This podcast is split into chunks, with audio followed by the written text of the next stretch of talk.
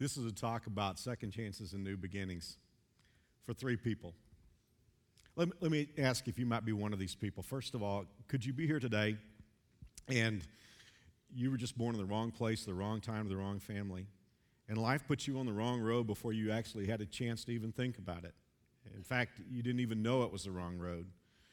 But before you realized it, you're on a path with painful people, toxic thinking, harmful habits, and you don't know how to get out of it. You don't know how to turn around. And sometimes you find yourself saying, if only I'd been born in a different time, different place, a different family, or if I'd met different people. But you didn't meet different people, and that's too late. And you wonder, is it possible to start over? Oh, let's take somebody else maybe here today, and it's different for you because you were born to a, a good family, not perfect family, but you were born to a good family, and you had some good coaching, and you were taught the difference between right and wrong. But somewhere along the line, you made a bad choice or a bad series of choices, and you found yourself in a place you didn't think you would ever be, and you're on a painful road. And if you were to tell the truth about it, you would say, I'm here because I made a bad choice, but you can't say that. It's too painful to say. And now, to be honest, you're looking for someone to blame. You would never admit that to yourself, but that's the case. If you can find somebody who's part of that painful narrative, or even more, if you can think back on what God could have done perhaps to have kept you from where you are, it's easy to blame God for it. And the reason why you, you, you, can't admit that it's your own choice that puts you on the bad road is that it would be just too painful to admit. Because the only thing that would be left if you admitted that it was your choice that put you on the bad road is self hatred. And truth is, you already hate yourself enough already. And then where would it lead? And so you sort of hold on to where you are in life and say, well, I just don't know how I got here. Somebody else's fault but deep inside, you know it was your choice. I wonder if there's a third person here to, today, and, and your story is totally different from the first two, because I'm, you've really tried to do a pretty good job in your life. I mean, you're not perfect, but you're the kind of person that helps people. I mean, you're just, it's just part of your DNA. I mean, you serve people. I mean, if your neighbor is on vacation, you mow his grass. If the family down the street has somebody in the hospital, you take food in. You're, you're just the kind of person that serves. You're the first person there, you're the last person to leave. And it's just your nature. You're a helper, you're caring, you're compassionate. And throughout your life, you've put others ahead of you. The only problem is you're in the middle of your life and you wake up one day and you find out that's where all the others are, ahead of you. And you're thinking to yourself, wow. And it it, it could be at that point that you discover that you've had a silent enemy, maybe two silent enemies working against you the clock and the calendar. And you wake up one day and you're 45, 55 years old. And after trying to live a really nice life and a good life and to be kind to people, you discover that a culture that worships, youth has no place for you anymore. And day after day, in its own subtle ways, the culture whispers to you things like, You missed your chance, it's too late for you, you're too old.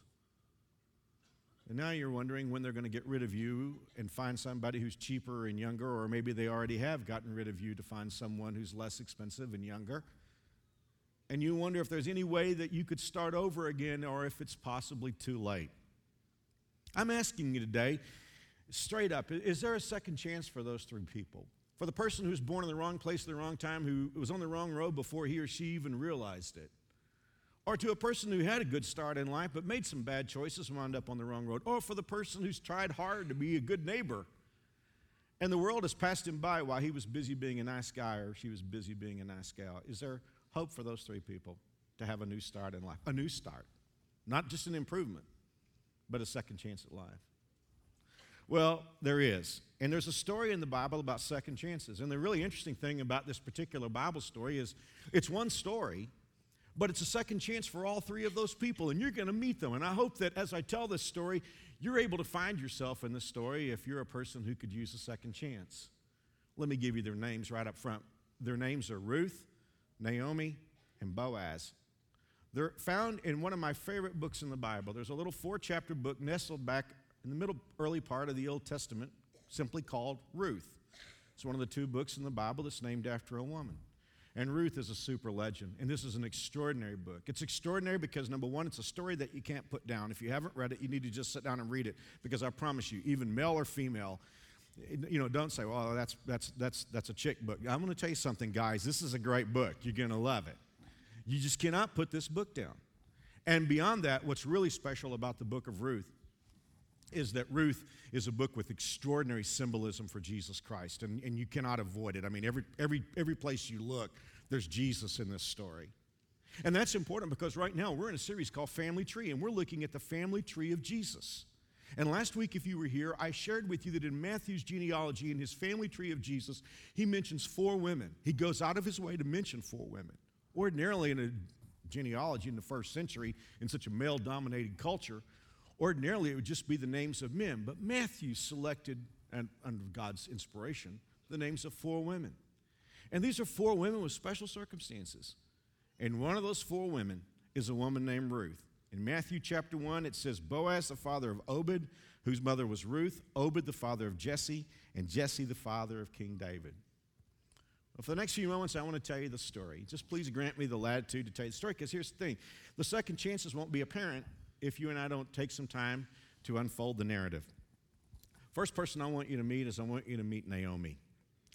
Naomi is, uh, well, her name means pleasant or beautiful. Have you ever known a woman that just her personality and her countenance and her smile just lit up the room? You know, it's like, I think when, when Naomi walked in, everybody said, okay, the party started, Naomi's here. She just had a charisma about her and a beauty. In fact, her name means pleasant. If you wanted somebody pleasant to talk to, if you wanted somebody to just sit down at Starbucks with and, and talk about what's going on in your life and know that when she left, she wasn't going to rip you or say something negative. You, just, if you just want to sit down with an encourager, you would call Naomi and say, Hey, can you meet me at Starbucks? Naomi lives in a place, get this, called Bethlehem. A full thousand years before Jesus is born, Naomi lives in Bethlehem. And Naomi is part of God's people that he has taken out of Egypt and brought into the promised land. But Bethlehem, at the particular time we open the book of Ruth, is not a real good place because the people of God have been busy flipping God off. You know, there is this idea that God will just put up with any behavior, but that isn't true. And these were God's people that He had brought into the promised land. And because they had been worshiping idols and been disobedient to Him, God had allowed Israel to experience a famine. And at that, it was at that point that Naomi and her husband Elimelech made a terrible decision. I should tell you before we get into that terrible decision that her husband's name was Elimelech, and she had two sons named Mahlon and Chilion. And living in Bethlehem in the time of famine, they finally threw up their hands and said, Hey, life here isn't going to get any better. And they decided to leave Bethlehem and move to Moab.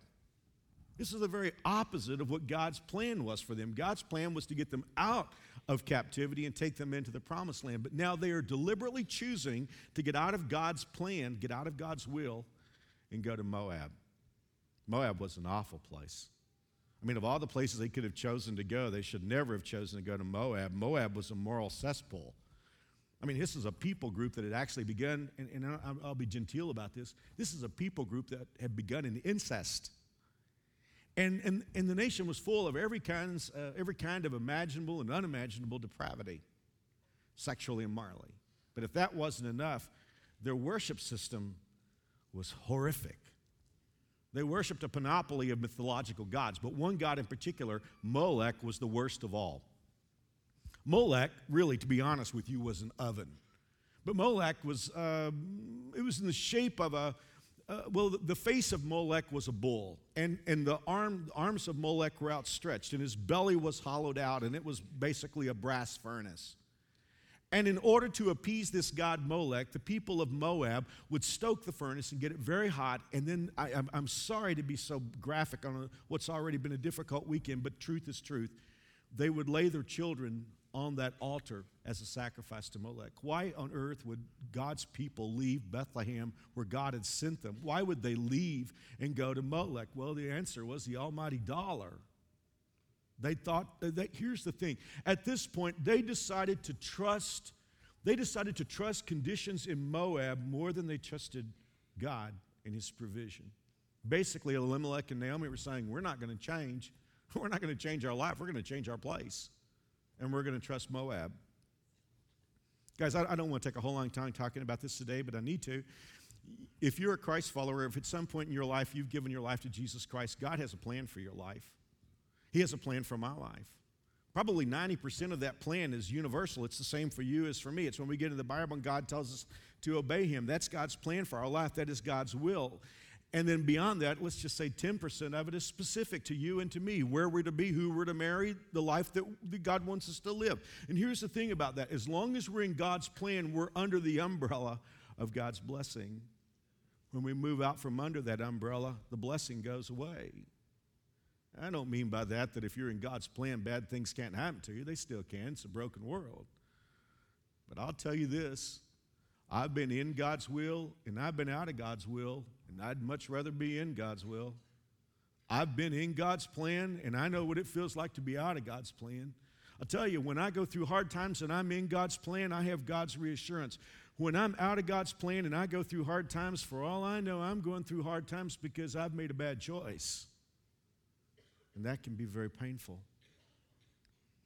Well, for whatever reason, and I'm not here to say why, but bad things begin to happen. Well, before they happen, I should tell you this the boys grew up and got married. They married Moabite girls.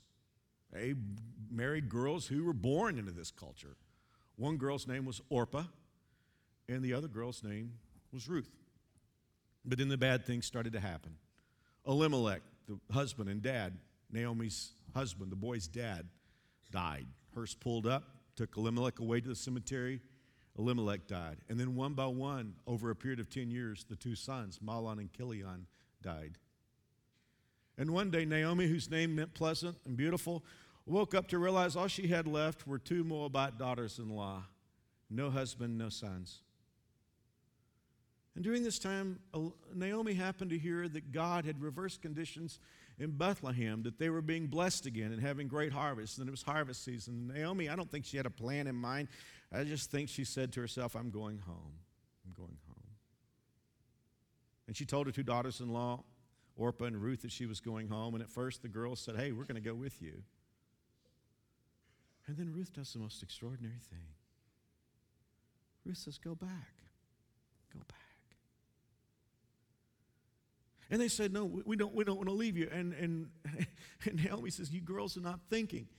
She said, I'm, I'm an old, middle-aged uh, old woman, and I'm sure she felt old at that moment. She said, look, I, look, if I were to get married tonight and have two more sons, and would you, you wouldn't wait for them to grow up. That's not, that's not reasonable. I mean, your, your, your decision to go back to Bethlehem with me, it's, a, it's an emotional decision, but it's not reasonable. Go back. And when Ruth decides to stay, I'm almost ashamed to read to you, since Naomi was a God follower, guys. I'm almost ashamed to read to you what Naomi says to her. Naomi said to her, Your sister in law has gone back to her people and to her gods. You should do the same. I want to tell you, sometimes watching a God follower who's out of God's will is a painful thing. Sometimes nobody is more miserable than a God follower who's not following God. I, I, think sometimes I've seen atheists who are much happier than a God follower who's not following God. And I, I don't want to be too hard on Naomi. I mean, please, this is I'm not ripping Naomi. I mean, after all, I understand clearly she lost her husband, she lost her sons, and the thing about it is, in that process, Naomi's at a place where she's lost her hope. And then we see, I mean, here's the thing how could she tell her daughter in law, whom she loved, to go back to her gods when you and I know the gods that they served in that place? How could she do that? It's because Naomi had not only lost her hope, she had lost her faith. She had lost her faith in her God. This is for another sermon someday. But I love so many things about God. One of the things that I love about God is when I lose faith in Him, He doesn't lose His love for me. When I'm holding God and He's holding me and I turn loose of God, He still holds me. And Naomi has so lost her hope, she has lost her faith But fortunately for her, and I can't explain why, that this girl Ruth, who was born in the wrong place, in the wrong time, in the wrong family, Ruth suddenly begins to have faith build up in her. And Ruth replied, Don't ask me to leave you and turn back. Wherever you go, I will go. Wherever you live, I will live. Your people will be my people. Your God will be my God. Wherever you die, I will die. When Naomi saw that Ruth was this away, determined to go with her, she says nothing more. And so Naomi and Ruth make their way back to Bethlehem, and you see them as they walk into the city limits of Bethlehem, and the people see them coming. But the Naomi who has come back to Bethlehem is not the Naomi who left. And the people cannot help but notice the marked difference in Naomi. Because no longer is this the young, pleasant life of the party woman you would call to have coffee with. Her hair now is matted and streaked. Her face covered with wrinkles that pain has brought. There's no smile anymore, just the anguished look. Let me ask you a question. Have you ever made mistakes in life and known that people were talking about you? I'm not talking about being paranoid. I mean, you knew they were talking about you. You could hear the whispers. And when Naomi came back to town, the whispers were very loud. I guess, could this be Naomi? Could this, who, is that, is that Naomi? What's the deal with the Moabite girl? Is that, that, that, that can't be Naomi. And Naomi hears some whispering, and, and, and, and she decides to speak out to the whispering. She says, Don't call me Naomi, don't call me pleasant anymore. Call me Mara, which means bitter. She said, God has treated me harshly. I went out full, and he brought me back empty. In verse 22, she said, God has hit me with his fist. Well, there are two women living in Bethlehem now, and there's no way to earn a living. It's almost as if Naomi didn't have a plan. But as they were walking into town at harvest time, Ruth noticed something she saw the harvest fields, and there were young women out there in the harvest fields picking up stalks of grain. And Naomi asked her, uh, Ruth asked her mother Naomi, uh, mother-in-law Naomi, what's this deal? And, and, and Naomi said, oh, well, we, we, have, God gave us a plan in our culture for poor people who don't have any fields. Uh, the farmers are not to harvest the corners of their fields. And then if stalks of grain fall, they can't pick them up. They're to let them stay there so that people can come in and pick them up. And she said it's called the law of gleaning. And Ruth said, Well, I think I can do that. And so Ruth, I guess at random, certainly not knowing what she was doing, Ruth chooses a particular field. The field that she chooses is owned by a man named Boaz. Boaz is probably the nicest guy in town. He's a middle aged bachelor. And he's loved by everybody, and he's got a very successful business. But one thing about Boaz, no doubt people looked at him and said, What a shame about poor Mr. Boaz. He's the nicest guy in town. He's got a wonderful business, but no wife and no kids. What a shame to have that big business and nobody to leave it to. And no doubt Boaz thought it was a shame too. I don't know why he never got married. Maybe he was just so busy building his business that he, he didn't have time for a wife, or most likely Boaz was just too shy to ask anybody out. But he is a nice guy and he owns a field, and it just so happens that Ruth picks his field to glean in. Now, now stop for a moment. Let's take a time out in this thing. Let's, let's pull over to a rest stop. Ruth isn't planning anything. Naomi isn't planning anything. Boaz isn't planning anything. But God is. God's going to take one story and give three people a new beginning. Do you believe God can do that? I'm talking to somebody here today, and you think there's, an, and here's the deal you're, you're about half mad at me because there's a part of you that says, Mark, don't even get my hopes up. I don't think there's any new beginning for me. See, here's the deal. When you give God a chance, God can do extraordinary things for people who are born in the wrong place at the wrong time, for people who screwed their lives up by bad choices. He can give new beginnings to people who feel like they're too old for new beginnings. Well, let's leave the rest stop and get back to the story. Boaz rides out to his workers. And by the way, you get a little feeling of labor relations here with Boaz and what kind of man he was. Here, these guys are working for Boaz, and he rides out and he, he puts a blessing on all the men who are working for him. The Lord bless you. And the men turn around and say, The Lord bless you. I get the feeling that Boaz was good to the guys who worked for him, and the guys who worked for Boaz liked working for Boaz. They liked him. You could tell there was a warm relationship between the owner, you know, between, between management and labor. That, how odd is that? Boaz was a special guy. And while he was blessing his workers and they were blessing him, Boaz says to his foreman, Hey, hey, who's the gal? And the foreman said, Well, I hope it's okay, sir. He said, uh, She came in this morning and asked if she could glean in our fields, and I told her it was all right. She's, uh, she, you know, she's that Moabite girl that came back with Naomi. It might have stopped right there, but Boaz decided not to let it stop. He rode over to Ruth and he said to Ruth, My daughter, listen to me. Don't go and glean in another field and don't go away from here. Stay here with my servant girls. Watch the field where the men are harvesting and follow along after the girls. I've told the men not to harass you. And whenever you're thirsty, go get a drink from the water jars have filled. At this, she bowed down with her face to the ground. She exclaimed, Why have I found such favor in your eyes that you notice me, a foreigner? Boaz replied, I've been told about what you've done for your mother in law since the death of your husband, how you left your father and mother and your homeland and came to live with a people you didn't know before. May the Lord repay you for what you've done. May you be richly rewarded by the Lord, the God of Israel, under whose wings you've come to take refuge. Well, that's a sweet blessing. Boaz rides away. Then he gets to thinking. And then he rides back to Ruth. He says, Excuse me just a moment. I got thinking about something. You got plans for lunch?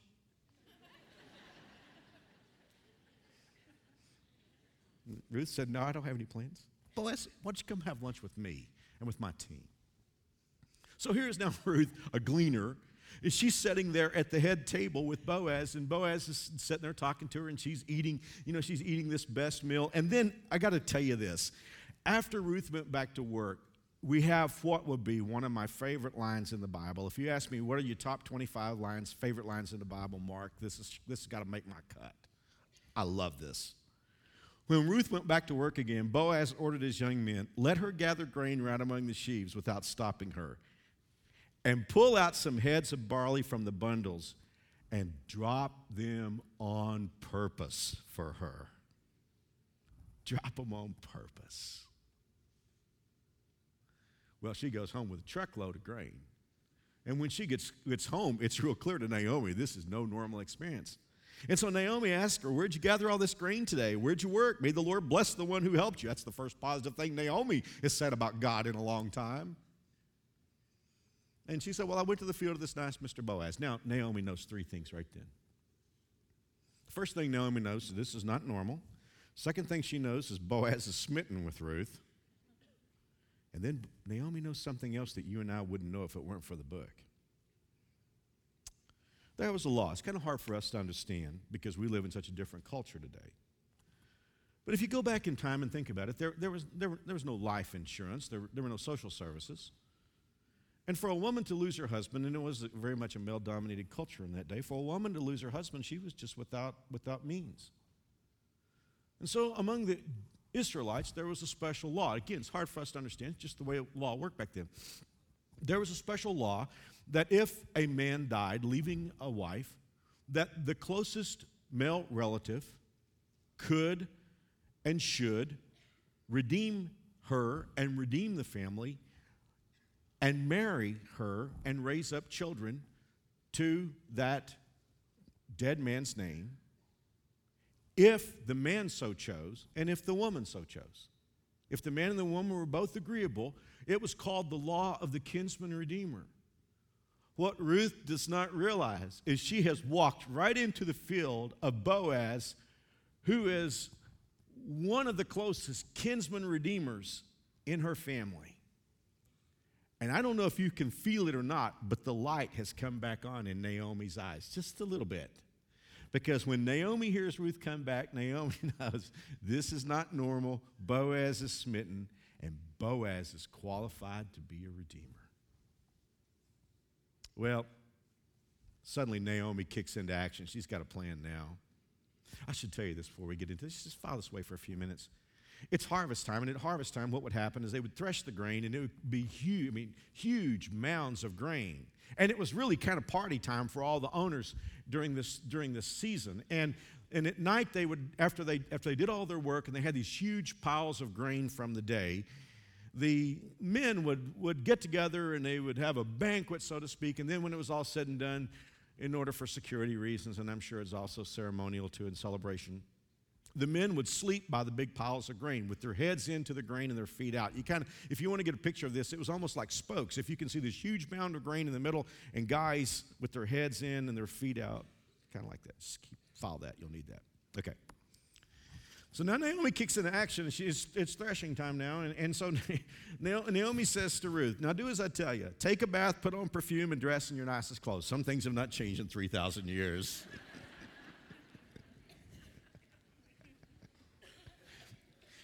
Then go to the threshing floor, but don't let Boaz see you till he's finished eating and drinking. Be sure to notice where he lies down and then go uncover his feet and lie down there. He will tell you what to do. Now, now please understand, this is all cultural. There's nothing sexual going on here. It's just that when Ruth goes in, you must understand. Think about this again, guys, with their heads in, feet out. Ruth is basically uncovering the feet of Boaz, and that is her way of saying, I have chosen you to be my redeemer. Of all the spokes coming out of this wheel, I have chosen you to be my redeemer. Okay. Oh, Boaz wakes up in the middle of the night and there's Ruth, and he sees her at his feet. And he says, The Lord bless you, my daughter, Boaz exclaimed. You're showing even more family loyalty now than you did before, for you've not gone after a younger man, whether rich or poor. Now, don't worry about a thing, my daughter. I will do what is necessary, for everyone in town knows you're a virtuous woman. And then in verse 13, after he clears up one little matter, he said, As surely as the Lord lives, I, boy, this is great to think about this being symbolic of Christ. I will redeem you myself.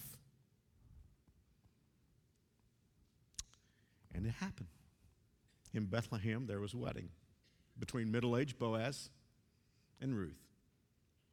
And in one little text here, you see the second chance for everybody. I mean, let's read it. So Boaz took Ruth into his home. She became his wife.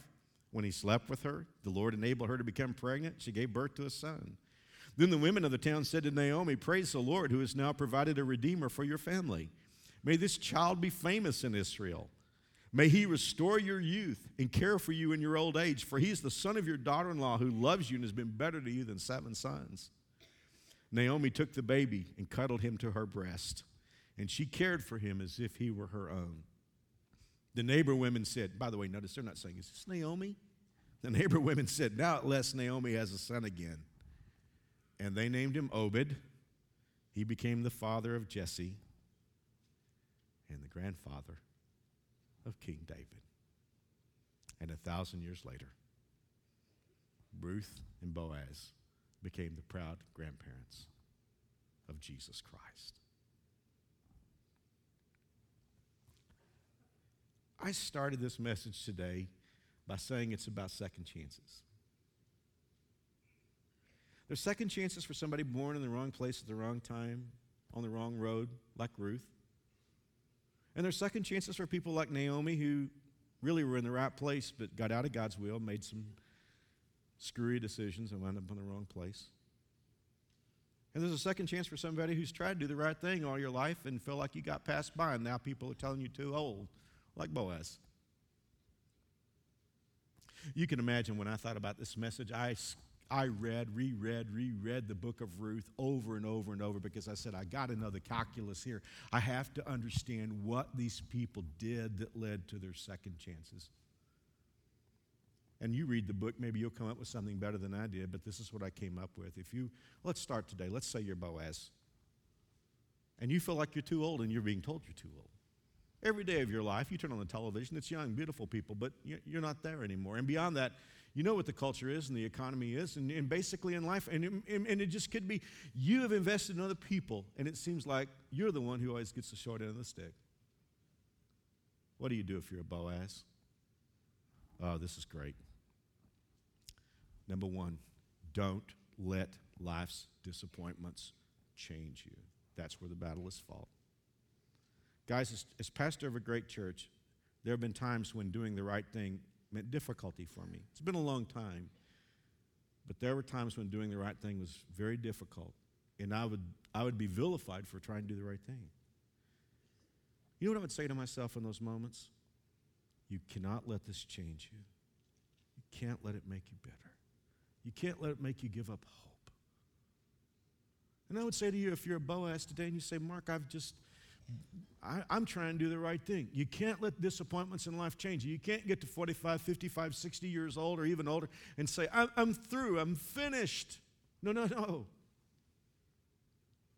Second thing, and you see this so clearly from Boaz, don't quit investing in people. When you invest in others and they seem to be promoted and advanced, and the people that you've trained are now your boss, it's so easy to say, Well, I'm going to quit investing in people, but don't do that. Notice that Boaz, even though he's middle aged and he hasn't gotten married and doesn't have any kids, he's still investing in people. Notice how he invests in Ruth, and notice how it paid off.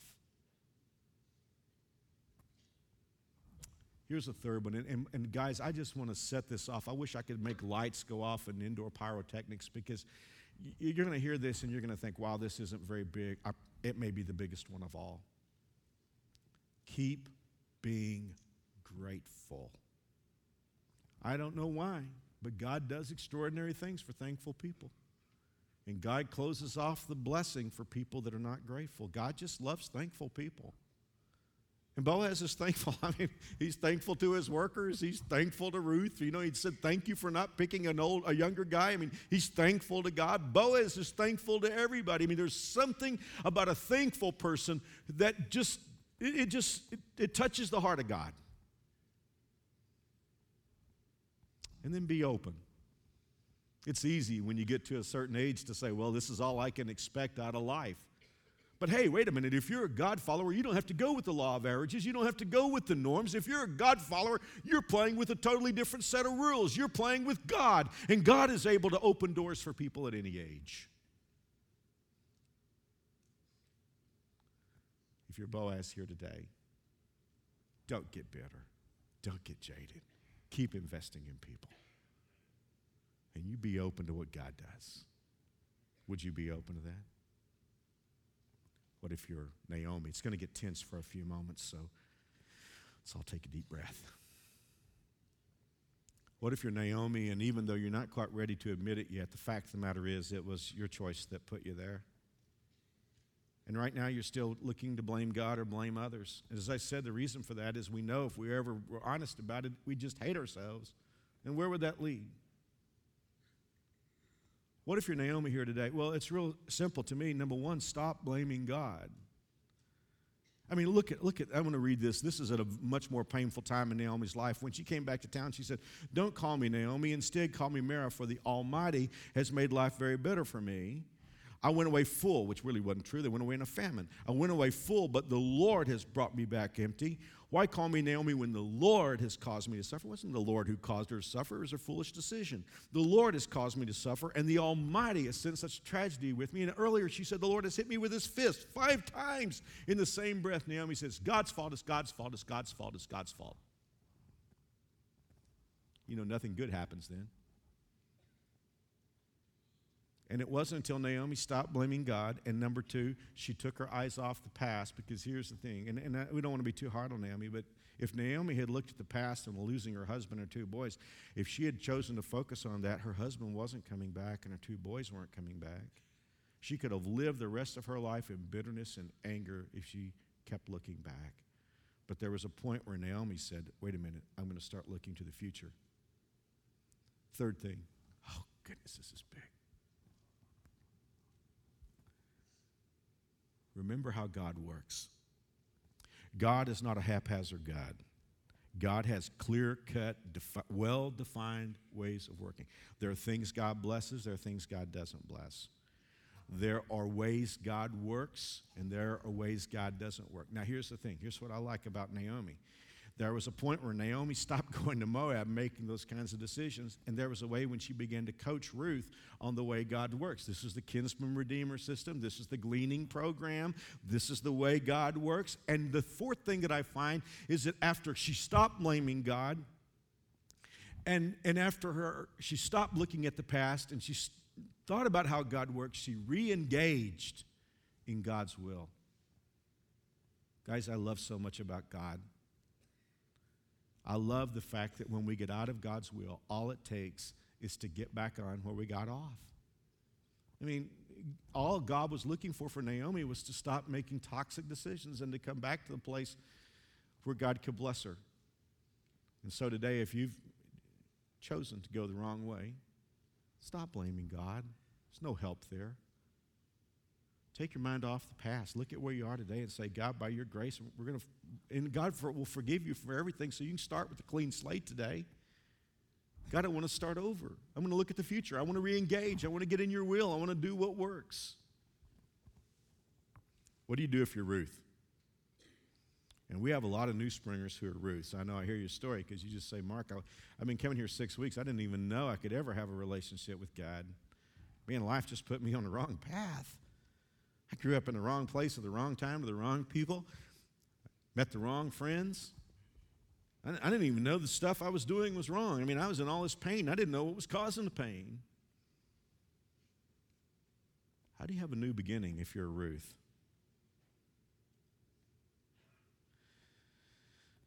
The reason I love the book of Ruth so much, and I told Mary Alice, I said, I think I could speak six months on this book and never get, never even get, get into it. The reason I love the book of Ruth, the book of Ruth is all about choices.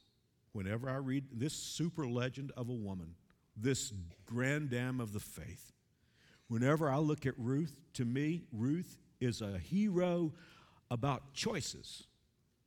You know what's ironic about that? There was so much in life that Ruth didn't have any choice in. She couldn't choose being whether she was a Moabite or not. She couldn't choose where she was born. She couldn't choose her family. She couldn't choose the God system, the, the religion that she was brought up in. She couldn't choose the fact that her husband died. I mean, there's a lot that Ruth couldn't choose. She couldn't choose the fact she couldn't she had no choice in being poor.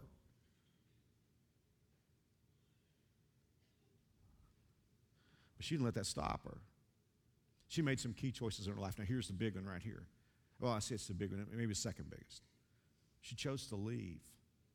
See, here's the thing. When you're like Ruth and you're on the wrong road, you know you ought to be off that road. You want to be off that road, but sometimes we stay on it because we say, well, I know it's a painful road, but at least it's familiar. I, know it. I mean, it, these are toxic, these are toxic thinking, it's toxic, toxic thoughts, but they're my thoughts. These people are hurtful people, but they're my crowd. Man, there was a point where Ruth chose to leave. Her mother, mother-in-law even said, "Go back," and she said, "No, I don't want to be in Moab anymore. I'm leaving." I think that's where it starts today. If you're on the wrong road, you're born on the wrong road. Just remember this: there is a God who loves you, and you can leave. You can leave. You don't have to stay there. Ruth said, "I may have been born in Moab, but I don't feel like a Moabitess. I choose to leave." She chose new people. This is controversial.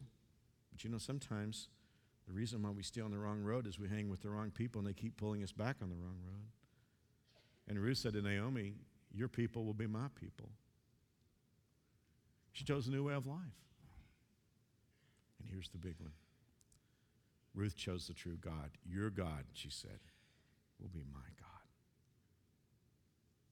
And guys, she chose her Redeemer.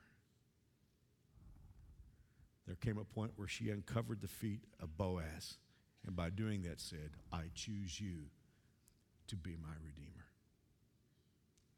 If you're born on the wrong road today, you don't have to stay on the wrong road, and God loves you and He's got a plan for your life. You know, when I think about Ruth, she's born a Moabitess and yet she's one of the great heroines of the. I mean, here's the thing: a Moabitess, and yet she's one of the great heroes of the Jewish nation. She is one of the great matriarchal figures of the Jewish nation, born a Moabitess, and yet Ruth, the grandmother of David, great great grandmother of Jesus. See, when you choose Jesus, he gives you a new identity.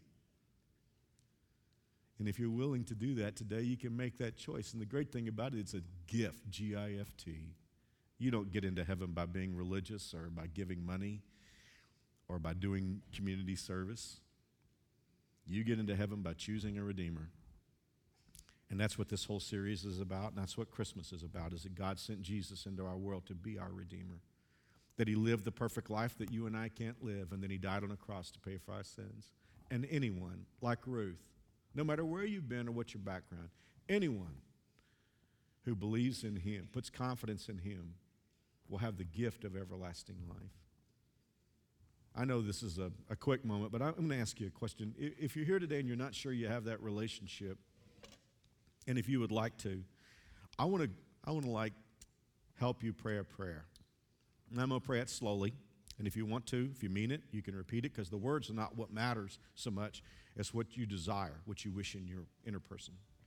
So I'm going to pray it slowly so you can think about it. And if you get into the part of this prayer and you say, Well, I don't want to pray that, then you can always cut it off at any place. But if you're open like Ruth, why don't you pray it with me? Okay? Here we go. Dear Jesus, I know I'm a sinner, but I believe you love me. And I believe you made a way for me to have a new start. I believe you died for me on the cross, and your blood is a currency that pays for my sins, past, present, and future. I ask you to forgive me and to make me God's child. I choose you as my Redeemer. I believe you arose from the grave, and I commit my life to you. In Jesus' name, amen. Hey, I know um, that happened quick, but I have a, if you just pray with me, I have a gift I want to give you. You can take the Talk to Us card. There's a box on there that you can check that says, I, I prayed with Mark. And um, if, if you will, please come by and get this. It's a gift we have for you if you just pray. There's a DVD in it. There's a little book that I wrote that answers a lot of questions and a coupon for a new Bible. And you can bring your Talk to Us card back to guest services out there or in the back back here. And uh, we'll be glad to give this to you and you take it with you today. Guys, thanks so much for being here today.